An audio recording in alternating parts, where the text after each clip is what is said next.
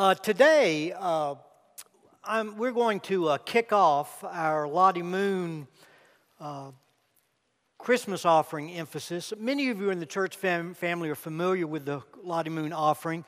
It's an annual offering that we receive uh, toward Christmas time uh, to support our international missionaries. And not only our church does this, but our denomination has over 55,000 different churches.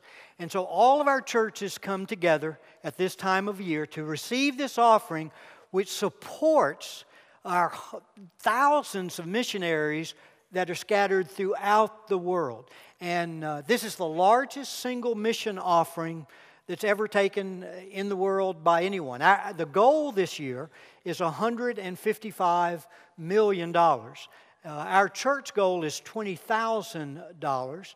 And, uh, and it's very important for us as Baptist churches to come together in this offering to meet that goal uh, because without it, our missionaries will not be able to uh, do the work that they need to do.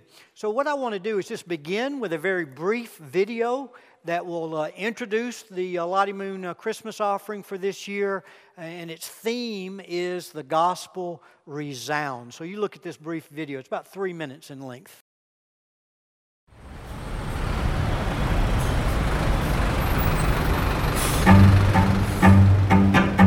The Great Commission is a command from Jesus to all of us to go and make disciples of all nations, which means all of us, through our praying, our giving, our going, together, we all have a part to play in seeing the gospel spread to the ends of the earth.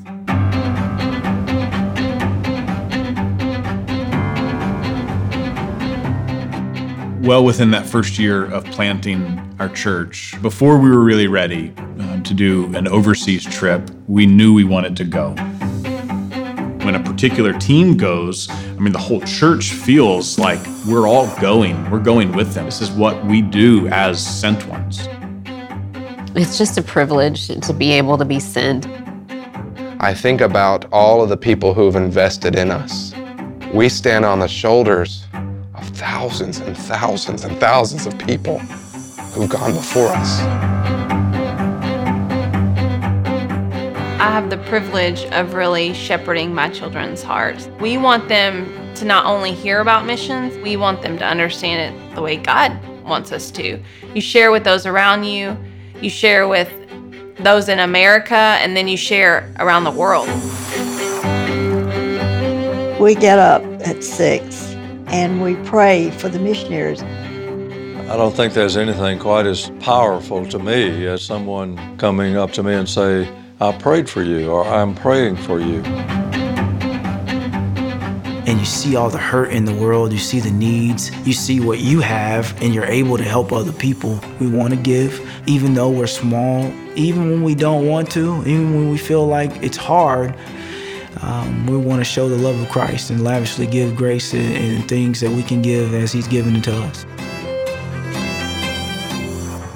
It's not, you know, all about what I can get out of Um, it's about God's love for me and how that changes my heart to share that with everyone else that I meet. And so it's it's kind of changed the way that I do my business.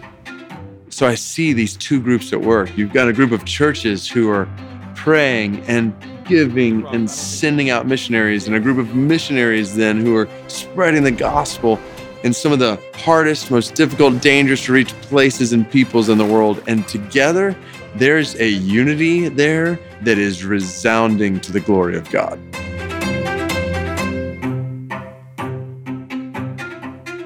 In partnership with you, the IMB sends and supports missionaries all over the world. And the Lottie Moon Christmas offering is a critical part of that support. 100% of gifts that you give to the Lottie Moon Christmas offering go directly to missionaries who are spreading the gospel among the nations.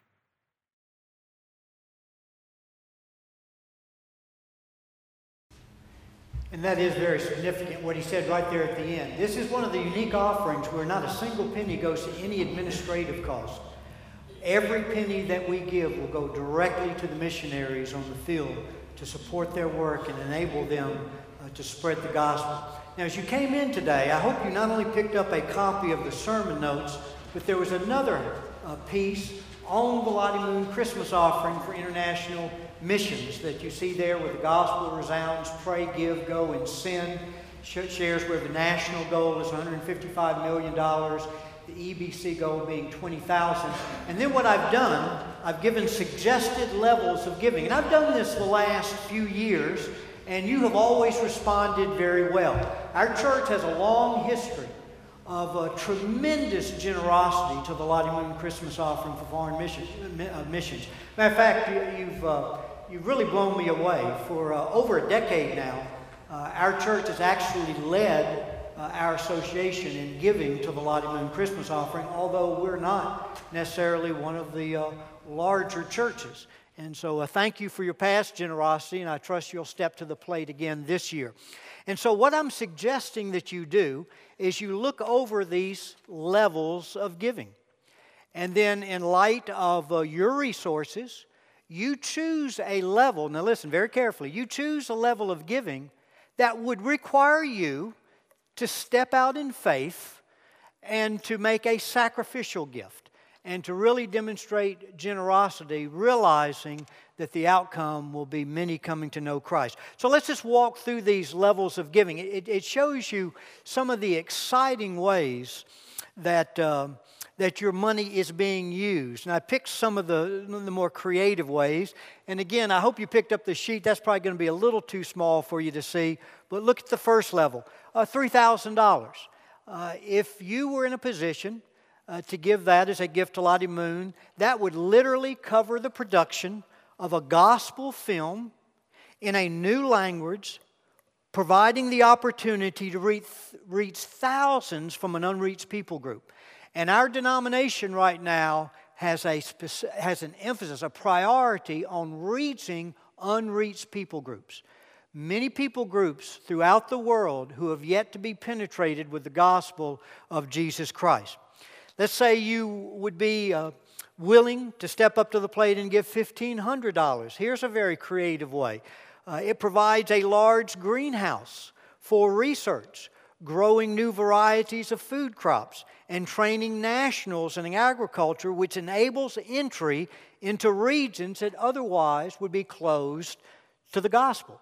So that's one of the ways our denomination is getting into nations that are closed to the gospel. We go with this uh, agricultural focus on this greenhouse and research and teaching the nationals how to uh, uh, grow crops as an opportunity uh, to infiltrate that culture with the gospel. $800 uh, provides a five tier training event over five years to train Muslim believers to reach their people for Christ. What an exciting opportunity. $800 knowing that that money will be used over five years to train Muslim believers to reach their people for Christ. $445, the next up, provides training in church planting, food and travel for more than 90 pastors and believers in South Asia. It's amazing what can be done uh, in other parts of the country with uh, an amazing little of money. So, again, just $445 provides training for those 90 pastors and believers in South Asia. $317 level provides a one time microfinance grant for a bivocational church planter in India to be self sustaining. In other words, a pastor in India, it just provides a grant uh, where he can uh, find work or develop the skills to work uh, to support himself as he uh, plants a church in India. Uh, $141, that's actually what they average, uh, it, it, uh, it, costs to support a missionary family for one day uh, on the field. Uh, $80 buys a sewing machine for a class to teach prostitutes a life changing skill in South Asia. So, as they go into these areas where there's sex trafficking, there's prostitution, they're able to uh, deliver these women from that, and then they're able to train them in a skill so that they can support themselves and not be tempted to go back into that. Uh, $55 provides two weeks training uh, for one house church leader in northern Africa and the Middle East. $39 feeds a refugee family for one week.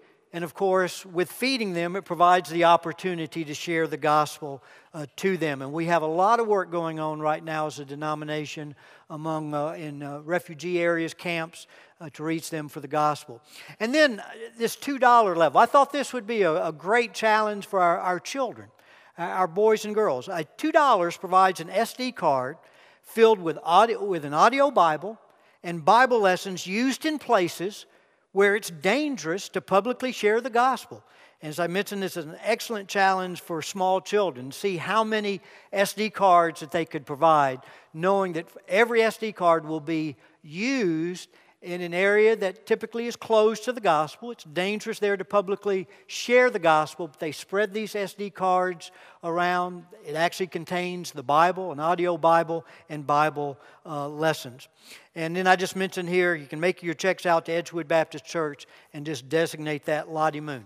So, what I'm challenging you on is that every person here in the entire church family, that you'll pick under God's leadership, as you pray and seek His will, you'll pick that level of giving that you believe God would have you uh, participate in this offering with and, uh, and then give uh, between now and uh, Christmas. And I'll trust you to do that. And we trust God's going to do something very, very amazing. Now, since we're kicking off the Lottie Moon offering uh, today, I thought it would be good to share a Lottie Moon message which I normally do at this time of the year. Uh, when I saw the theme for the Lottie Moon offering, the gospel resounds, I immediately thought of 1 Thessalonians chapter 1, verse 8. Uh, that says, For the word of the Lord has sounded forth from you. The church in Thessalonica not only received the gospel of Christ for their own salvation, this church sounded forth the gospel of Christ to bring salvation to others. Last Sunday, I shared a post election message. Uh, the point of that message was this Donald Trump, nor any man, can make America great again. America will only become great again when we repent of our sin and become committed to making God great again in America. And, folks, the only thing that has the power to affect that kind of change in the life, in the heart of our nation, is the gospel of Jesus Christ. In the gospel of Christ, the church and the church alone possesses the only hope for the United States of America, the only cure for what ails our nation. And it is time that we, as the church, as followers of Jesus Christ, embraced the priority of sharing the gospel. Now, today's message is a good follow up uh, to last Sunday's message, while at the same time emphasizing the importance of giving to the Lottie Moon Christmas offering for international missions. And what we're going to do, we're going to go into the uh, first chapter of First Thessalonians, and we're going to answer three questions. And you see those three questions there in your sermon notes. What is the gospel? What does the gospel produce? And then the third and last question how does the church spread the gospel? So let's answer that first question. What is the gospel? And you see there in your notes, the gospel is the message of the person and work of Christ. The gospel is the message of the person and work of Christ proclaimed in the power of the Holy Spirit with the full conviction of the messenger, of the one sharing the gospel message. 1 Thessalonians chapter 1 verse 5. Notice, Paul wrote, "For our gospel did not come to you in word only, but also in what? Power and in the Holy Spirit and with full conviction." All this, although this verse says, Our gospel did not come to you in word only, well, it did come in word.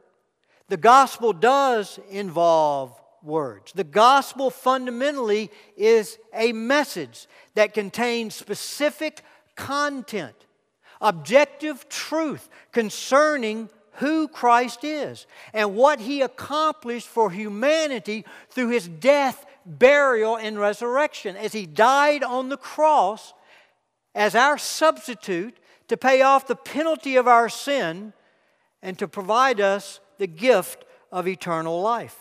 Now, what this verse is emphasizing is that inherent, don't miss this, literally inherent in the gospel message is power and the Holy Spirit. Uh, in chapter 2 of uh, 1 Thessalonians, in uh, verse 13, it talks about the gospel having the power in and of itself to perform its work in those who believe. In other words, the gospel message is not just words, it contains power to bring salvation. In John chapter 6 verse 63, Jesus says, "The words I have spoken to you are spirit and are life." Romans 1:16 calls the gospel the power, the dunamis. That's our word for dynamite. It's the power, it's the dynamite of God for salvation. Hebrews 4:12 says for the word of God is what? Alive and powerful and it's sharper than any two-edged sword.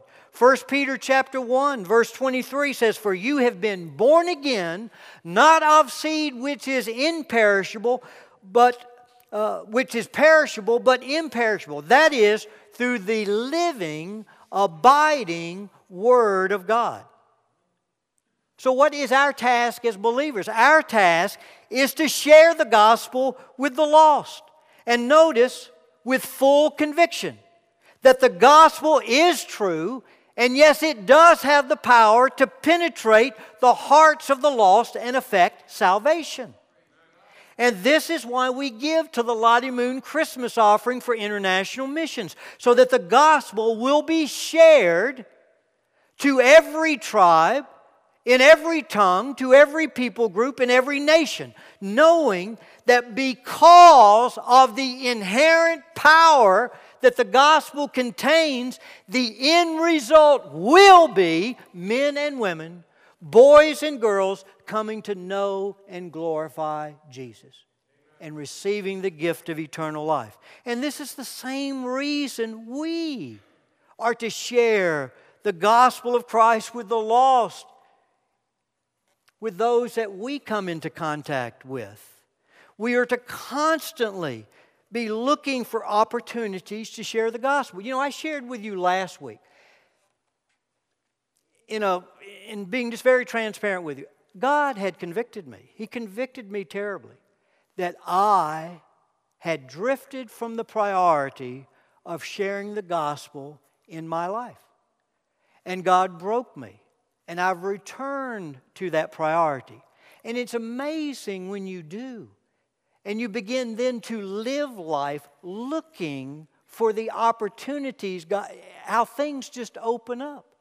You know, uh, you know just the other day, I, I was at the gym. Uh, I've said hi a million times to the manager of that gym. It's a young, young woman. Well, the other day I said hi to her, and then I just began talking to her. I said, Hey, where were you from? You know, uh, discovered she was married to a soldier about to move to Fort Bragg. He's in Special Forces. And uh, began to ask her just about her background and her church background. And, and then had the opportunity to ask her, you know, are you, are you a follower of the Lord Jesus Christ?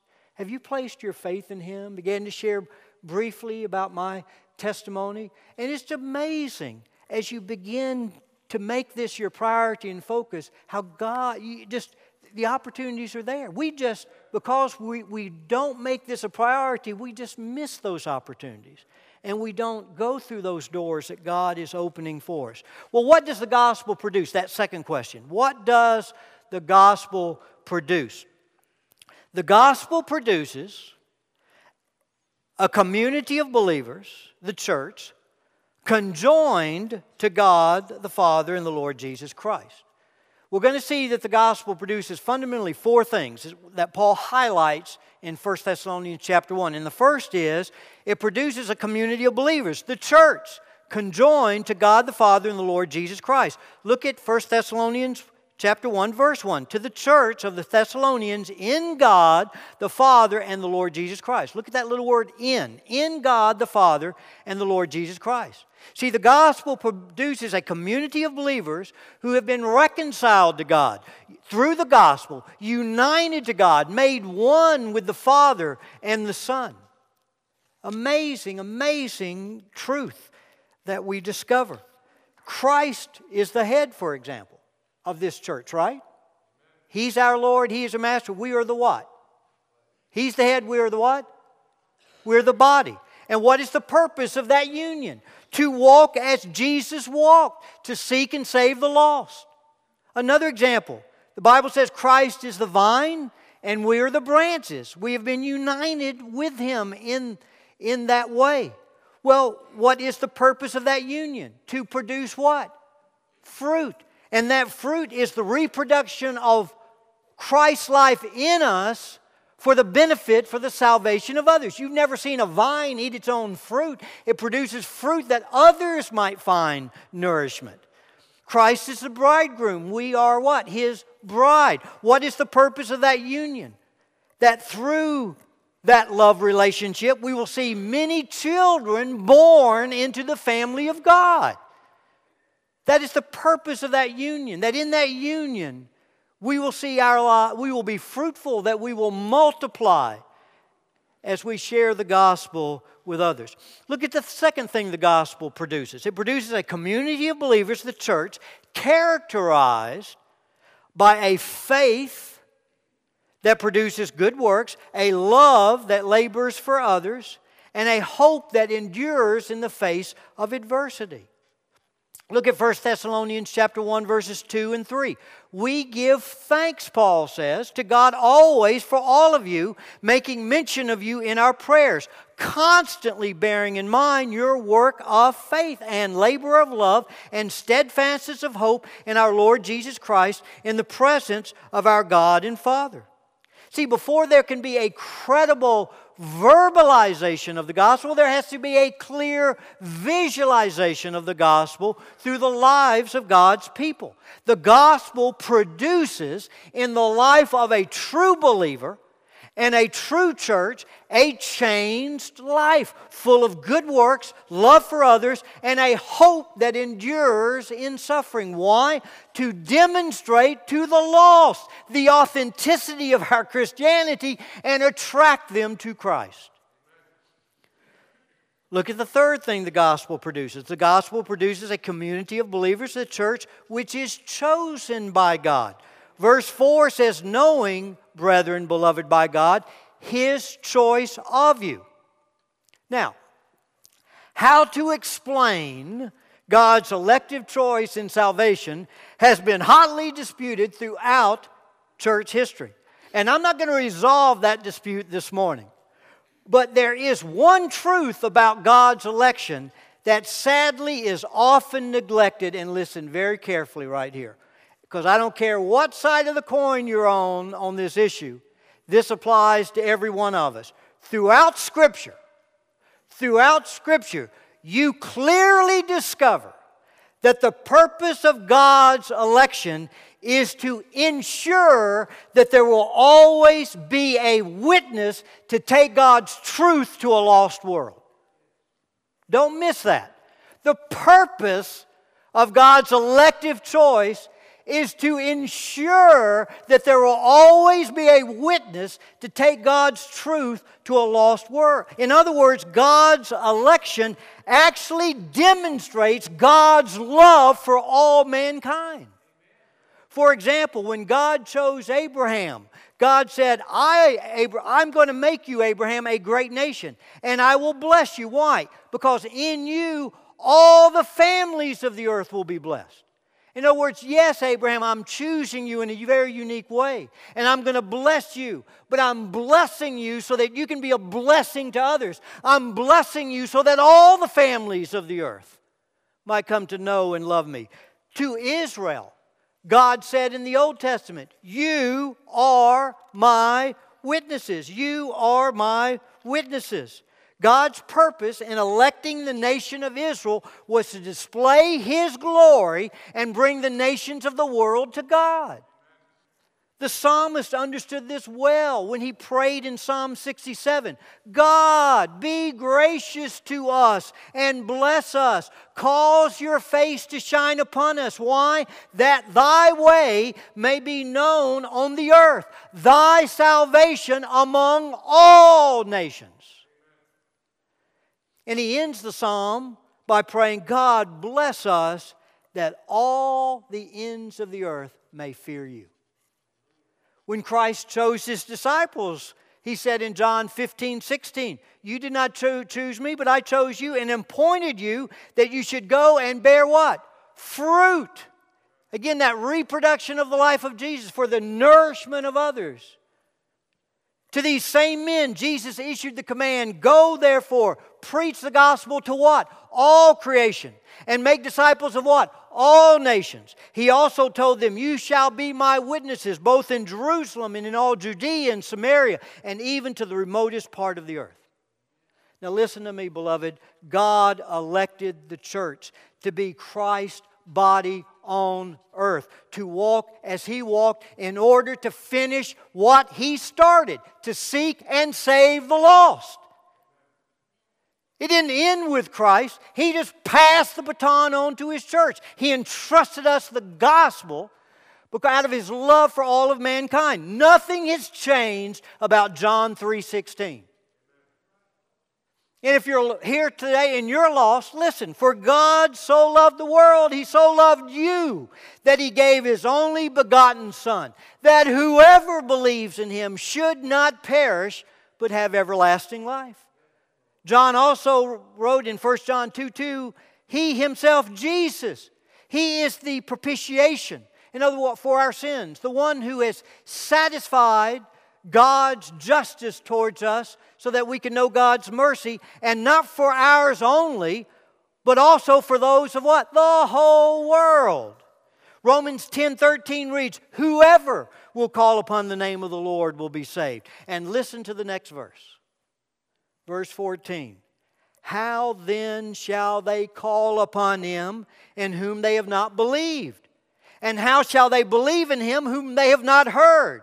And how shall they hear without a preacher? The church has received the gospel to pass the gospel on to others. The church at Thessalonica is the example for every church, including right here in the Edgewood family. In chapter 1, verse 5, it says the gospel came to them. In verse 6, it says they received that gospel. And then in verse 8, it says, then the word, that same word, that same gospel sounded forth from them out to a lost world. To receive the gospel. We'll put it this way Have you, have you received the gospel? Do you know Jesus Christ as your Lord and Savior? Do you have the assurance of the gift of eternal life? If you are saying yes, then you are obligated to share the gospel.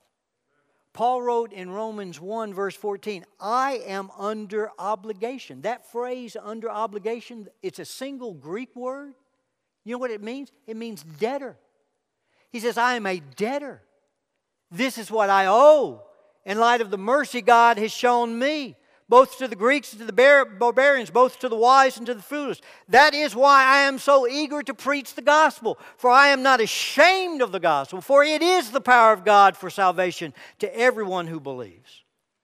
So the gospel produces a community of believers conjoined to Christ, characterized by a life of faith, love, and hope, chosen by God, and then fourth, the gospel produces a community of believers, a church which copies Christ by embracing suffering with joy.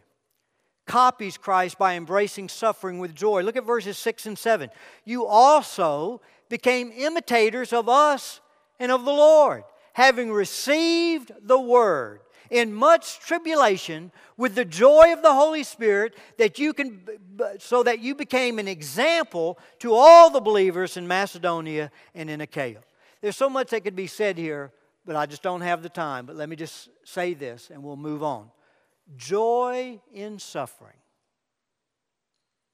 Joy in suffering provides our greatest opportunity as believers to demonstrate our delight in our relationship with Christ and not anything that this world can give or take. Amen? That's what joy in suffering does. It gives us an opportunity to say, Yes, Jesus is my treasure. And there's nothing the world can give me, there's nothing the world can take away from me that's greater than the joy I have in that relationship as I find my delight and satisfaction in Him. And then that last question well, how does the church spread the gospel? How does the church spread the gospel? Three ways. But these are they're so simple, so profound, so powerful. First, verbal evangelism. Again, the gospel is a message, as we stated earlier, about the person and work of Christ. It must be shared. 1 Thessalonians 1 8, our key verse For the word of the Lord has sounded forth from you in Macedonia and Achaia. That next statement, the church receives the gospel to transmit the gospel to others. Now, listen to me, folks. It is not enough for you to say, I live my faith. Yes, you are to live your faith, but we're also to share our faith with others. It's only as we share our faith that they understand what is the power that has changed their life, that is Jesus Christ. And what Jesus did for me, He can do for them through embracing the gospel and putting their faith in Jesus as Lord and Savior.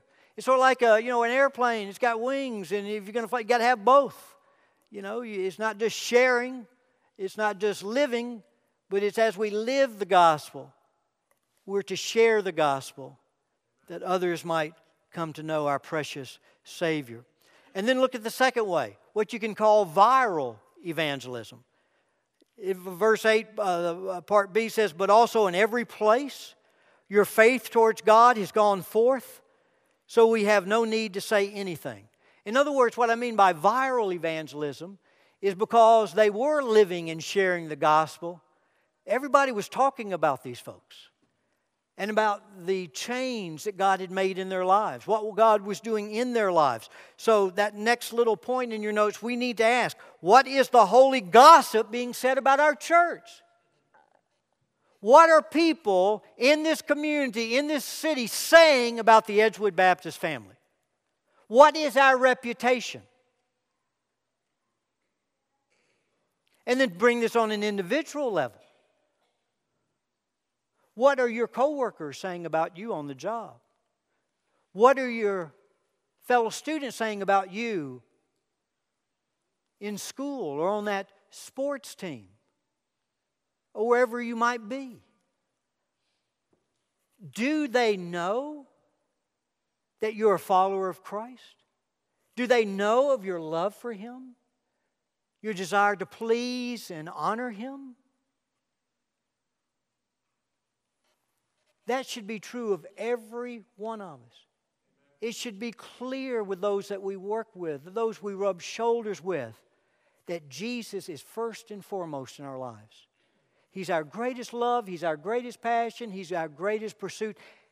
And because of that, they'll notice there is something different about our lives.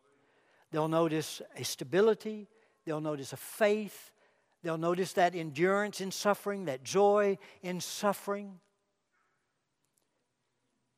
And then, very often, as they notice that, they begin to ask us questions about what makes you tick.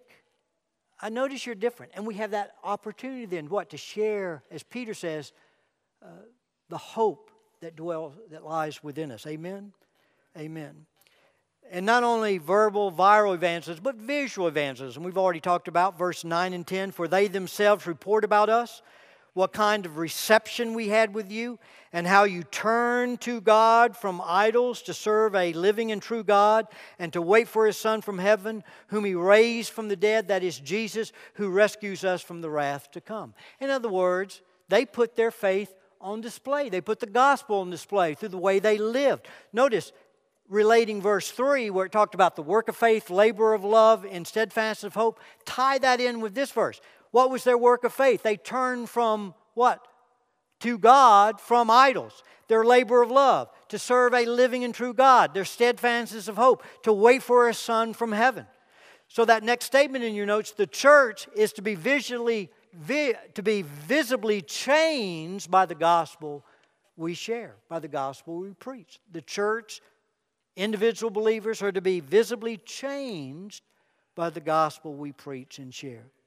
And then as we close, uh, I'm not going to take the time to go over this. This is just for your benefit. I thought it was fascinating. If you just take 1 Thessalonians, 1 Thessalonians chapter 1, you see 10 mar- marks of a spiritually healthy church.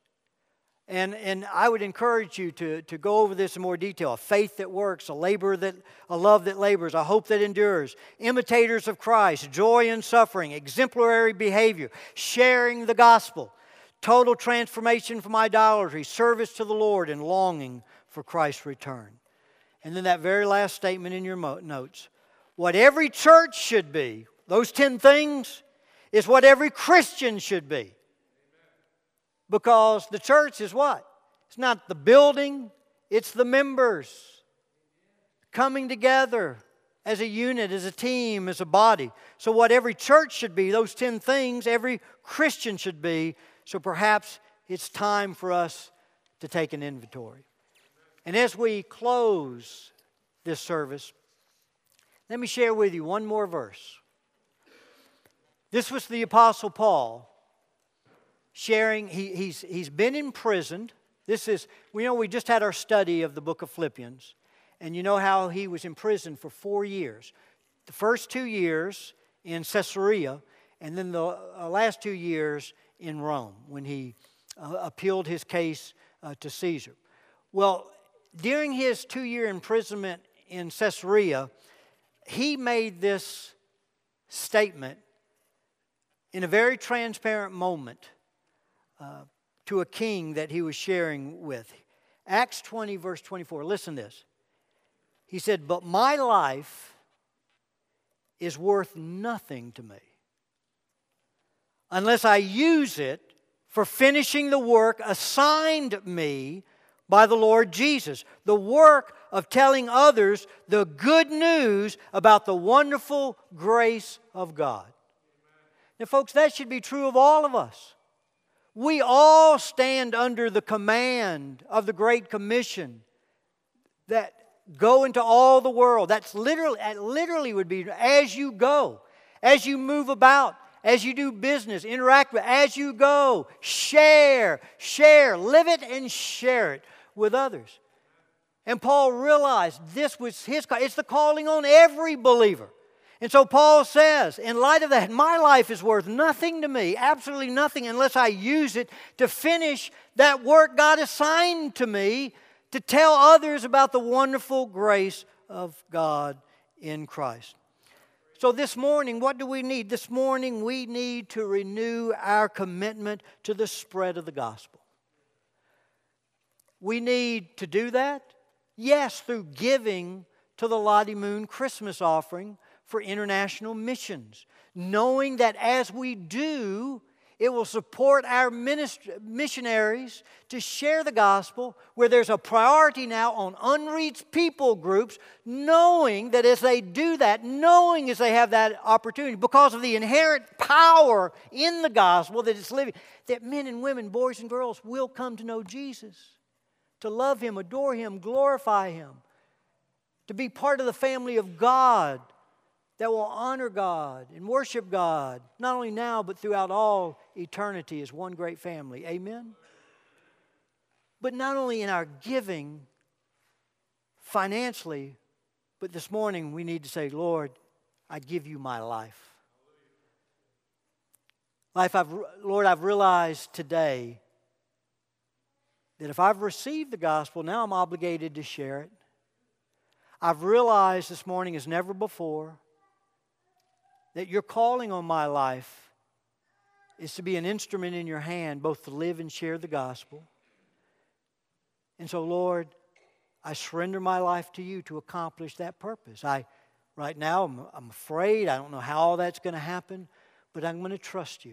And it's like I shared last week. Jesus said, Follow me, and what?